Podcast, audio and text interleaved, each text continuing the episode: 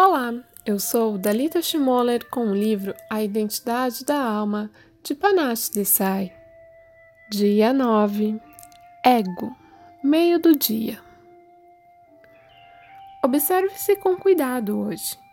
Fique atento para ver se você vai se gabar, mentir, contar que conhece gente famosa, interromper os outros, se impor, dominar, comparar, manipular, insultar. Se você reconhecer que qualquer uma dessas características não muito desejáveis descreve o seu comportamento, saberá que seu ego está fora de controle. Quando leu a passagem manhã, nada disso havia acontecido ainda. Seu dia ainda não tinha começado. O mundo ainda não havia tocado em você. Nada e ninguém havia se intrometido para desafiar seu senso de individualidade.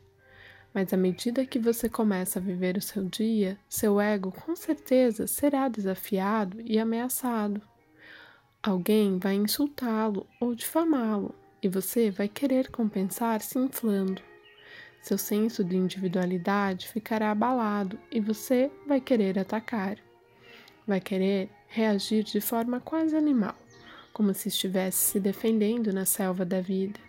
Mas que resultados atingimos ao nos inflar? Isso nos faz sentir melhor? Melhora nossa imagem para outra pessoa? Você sabe a resposta. Considere a hipótese de que seu ego pode ser seu melhor amigo, mas apenas quando você olhar para si mesmo com verdadeira clareza e consciência. Por hoje, preste atenção em cada vez que sentir vontade de se encher de si de se autoafirmar, de tentar mostrar que é melhor que outra pessoa. E pare.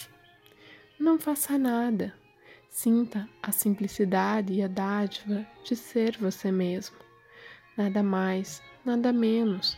Não há necessidade de tentar ser maior do que você é, o que na verdade acaba tendo o efeito paradoxal de torná-lo menor. Não precisa adotar uma determinada postura Simplesmente seja. Quando seu ego está em alinhamento com você, ele se torna seu aliado de confiança para ir adiante. Ao longo desse dia, em especial nos momentos que podem convocar seu ego a entrar em ação, seja profundamente sincero consigo mesmo. Haja a partir da mais alta integridade e consistência.